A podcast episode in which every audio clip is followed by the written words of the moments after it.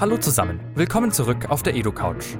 So begrüßen wir unsere Zuhörer Woche für Woche in unserem kleinen Podcast, in dem wir mit spannenden Gästen über Digitalisierung und Bildung sprechen.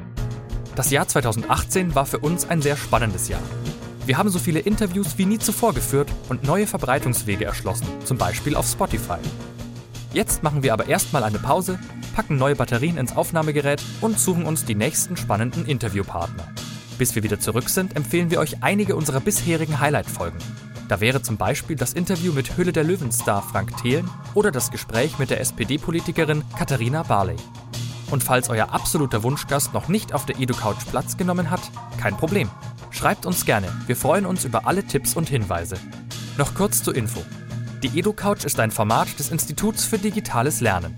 In dieser Ausgabe mit freundlicher Unterstützung der Cornelsen Emburg GmbH. Wir hören uns wieder im neuen Jahr mit neuen Folgen. Bis dann!